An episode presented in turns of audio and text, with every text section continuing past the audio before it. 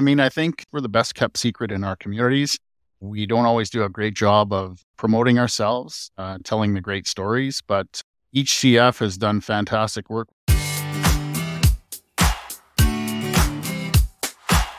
I'm Michelle Sampson, host of the Destination Northern Ontario podcast.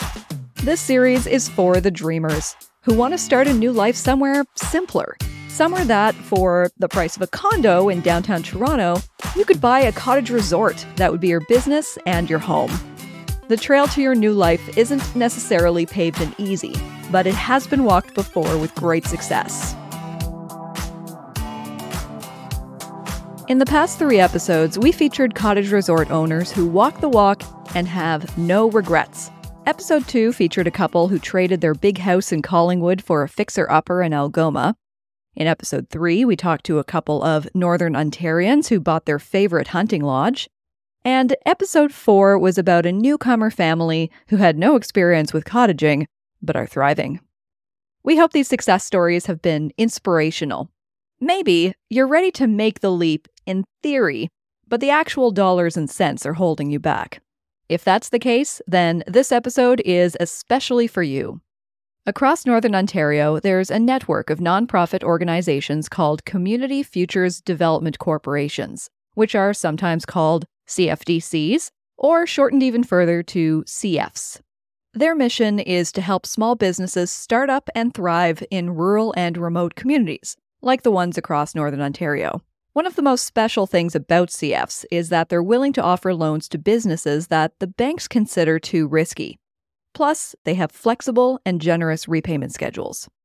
I know what you're thinking. What's the catch, right? I sat down with someone who can explain. Ryan Raynard is the chair of the network of CFs across northwestern Ontario and the executive director of an individual CF, the Lake of the Woods Business Incentive Center. To ease into this discussion, I asked him to explain what his organization does.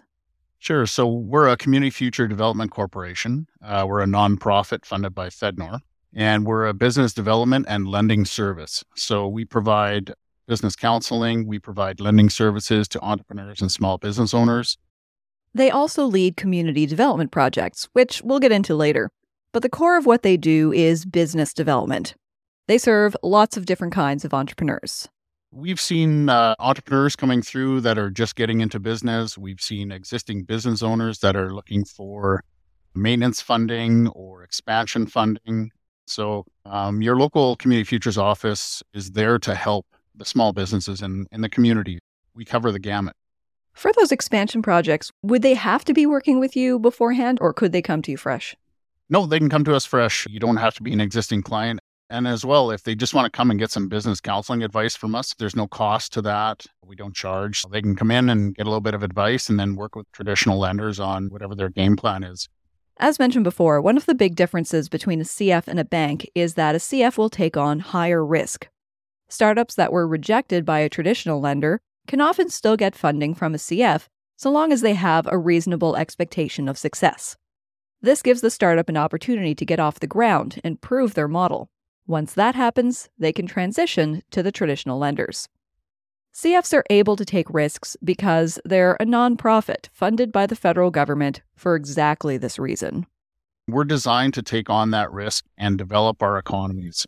We want to make sure that the small businesses in our communities thrive. That's our mandate. So we want to see the small guys and the medium sized guys as well uh, succeed. We want to see them develop their business and eventually move on to the traditional lenders. So it's a rotating pool of money, right? Startups that we will develop, they'll go to the bank, the bank will pay us out. And now we have that money to invest in a new business.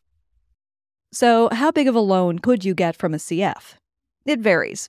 There are offices across Northern Ontario, each one governed by a local board of directors who decide how much the loan will be, up to a maximum of $300,000. However, there's a way to borrow more than that. The CF offices can pool their funds with other offices in the region. The Northwest Region Investment Pool can lend up to $600,000. In the Northeast, where there are more offices, that amount goes up to $750,000. For the business, this is money that can be leveraged for loans elsewhere. We encourage business owners and entrepreneurs to look at other alternatives as well We partner with the traditional lenders, uh, the credit unions, the BDC, NOHFC. Uh, we'll work with anybody to make the deals work. Sometimes the investments from the CF can help make the calculations work at the banks. So it counts as equity with their lending services. So I would encourage any business owner that's thinking about utilizing our services, just go talk to your local CF.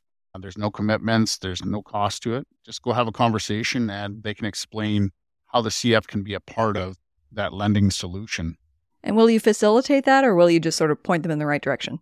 Oh, no, we've sat down at the table with all the players and have an honest conversation on how we can help and how we fit into the puzzle and making it work for the business itself. Now that's service. Maybe at this point you're intrigued, but still a little unsure because you've never applied for a business loan before. I asked Ryan to demystify the process by walking us through every step. Sure. So uh, each CF has a lending officer, and the business uh, or the entrepreneur can come down and just have a conversation on how to get started. Lending officer will sit and talk to them about what's required. They'll talk about all the documentation that might be needed, and then they'll walk them through each stage the pre application, just gathering all the information, understanding what's needed. The application stage where they fill out the actual forms, once that uh, loan application is filled, depending on the, the CF office, either the board of directors or staff will look at the loan itself and make a decision on feasibility. From there, it's a yes or a no. And if it's declined, they'll be given some reasons as to why, some of the deficiencies. And in some cases, there's clients that will work on those and come up with different solutions, and they can reapply and they may get approved or it's just outright approved and they're given the money to proceed with their project and their dreams. Could you talk a little bit about some of the reasons why you might not offer a loan? Yeah, so we have seen um, cases where we will decline a loan. We certainly don't want to set somebody up to fail. We're professionals, we're from the communities that we work with. So we know uh, not everything, but we know a lot of what's going to be possible and what's not going to be possible. So if there's unreasonable expectations as to the revenues that they think they're going to make, maybe the individual is not the right person for that business. Or if somebody's maybe putting their house up for security and we just know that this business is not going to succeed, we don't want to put them in a bad place. It's both a fiscal responsibility to the taxpayer and the federal government because that's where our funding comes from and as well, it's to the individuals themselves. We, we don't want to see them get hurt. And then what does uh, repayment look like? Yeah, so that's one of the other things that we can do. We have flexibility with repayments. So, depending on the situation, it's a seasonal business like the tourism industry, uh, we can set up seasonal payments where in the summer, where you're generating a lot of that revenue, we can do principal and interest payments. In the winter, when obviously things are a lot slower, we can just go to interest only. Um, so there's these things like that, or we can do, you know, interest only payments for a certain period of time. We can delay. Obviously, the interest is accruing, so you want to be careful as to how much you're delaying that. But again, we have the flexibility to uh, work with the business and come up with a solution that's best for them. And as well with our program, the loan can be repaid at any time without penalty. So if for whatever reason you have an extremely great summer, got a lot of cash sitting on hand, you can make lump sum payments or you can pay off the entire loan. And is there an upper limit of like, you do need to get this paid within the next X number of years? Generally, 10 to 15 years is about the max amortization timeframe that we will look at. All right. Since this podcast is very much about tourism, I'd like to pick your brain on what you're seeing in the industry. Have you noticed any trends in development or expansion or anything that's jumping out? Yeah. So obviously with COVID, we saw some of the camps go out of business. Uh, there's a lot that still rely on the U.S., especially up in our area. There is a return. Uh, in our area, we're seeing a lot of the higher wealth U.S. travelers still coming. A lot of the fly-in resorts, so it's that higher end traveler that's coming up. Some of the rubber tire stuff, so some of the drive-to camps, um, I think some of those are struggling a little bit the market hasn't completely returned to the pre COVID levels. That's a challenge that the camp owners are looking at. How do they excite Canadian travelers? In terms of trends, though, there's some camp owners that are approaching the retirement stage. So we're starting to see some of these camps transition that have been with the same owners for many years. That's good in one way because we've got some new people coming in with fresh ideas and looking at what markets they can attract. Through their free business consultations, the CFs can offer insights and advice to keep occupancy rates high. And all of the owners that we profiled in episodes 2, 3, and 4 of this series have been examples of applying fresh ideas to an old camp. They upgraded their resorts, made them Airbnb ready, and invested in social media to reach new markets. So go and check those out for some ideas. Back to the point on camp owners approaching retirement. It's a big issue for Northern Ontario tourism because it means that those accommodations could disappear, and visitors who want to spend a night or a week up here might have trouble finding a place to stay. To make sure that doesn't happen, the CFs are helping these owners prepare for and sell to buyers. In some cases, they get involved in the transaction itself to help close the deal. I'll just give a generic example, but for instance, uh, there's a camp owner that maybe is looking at selling their business. So they've got potential buyer. That buyer can't quite get all of the funding that they need from a traditional lender. That's where we'll step in and we'll take a second or a third place on security. We'll work with the traditional lenders. And even if we can't come up with a full amount, then we'll facilitate with the seller and the buyer. We may have the buyer agree to take a vendor take back. So that's where they would provide a small loan to the purchasers to help close the deal. To further support these kinds of transitions, the CFs across Northern Ontario have partnered with successionmatching.com an online community of business buyers, sellers, and succession planning professionals. One of its key features is a platform where you can browse businesses that are for sale, but it offers much more than that. They provide a lot of information on the process. They've got webinars, and big part of their website as well is there's an online marketplace. You have to pay for a membership to get on there, so it's not just random people browsing through the businesses that are for sale you're vested and you have a reason to be on that marketplace. So far, most of the focus has been on recruiting sellers. We're putting on a series of events that provide business succession planning information.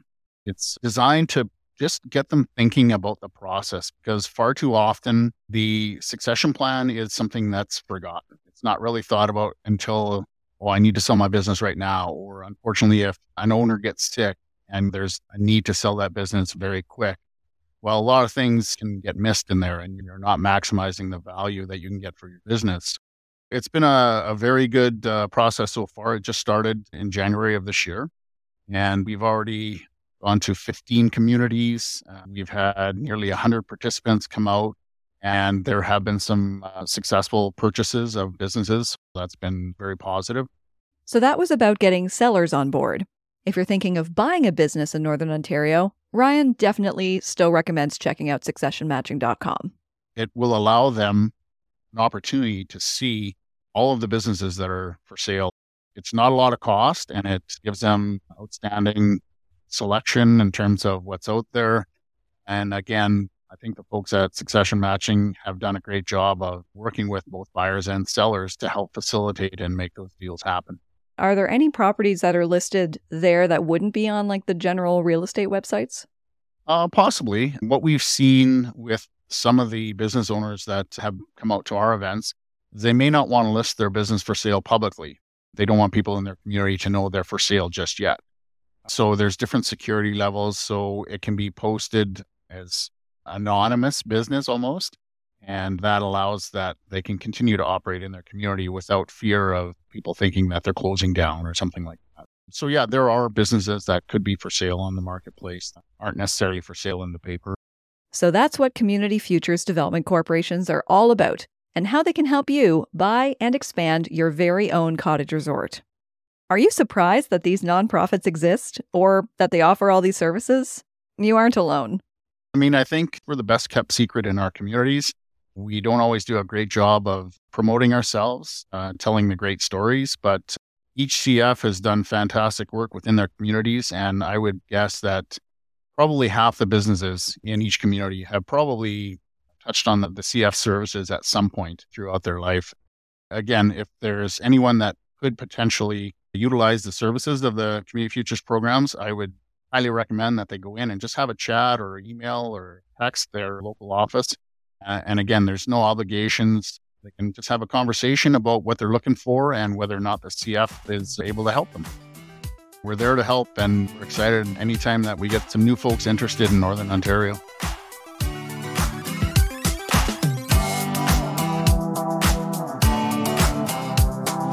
Having a chat with any of the Community Futures Development Corporations is a great idea. If you don't have a particular property or community in mind yet, then a great place to start for pan regional advice is Destination Northern Ontario. Look them up at invest.destinationnorthernontario.ca.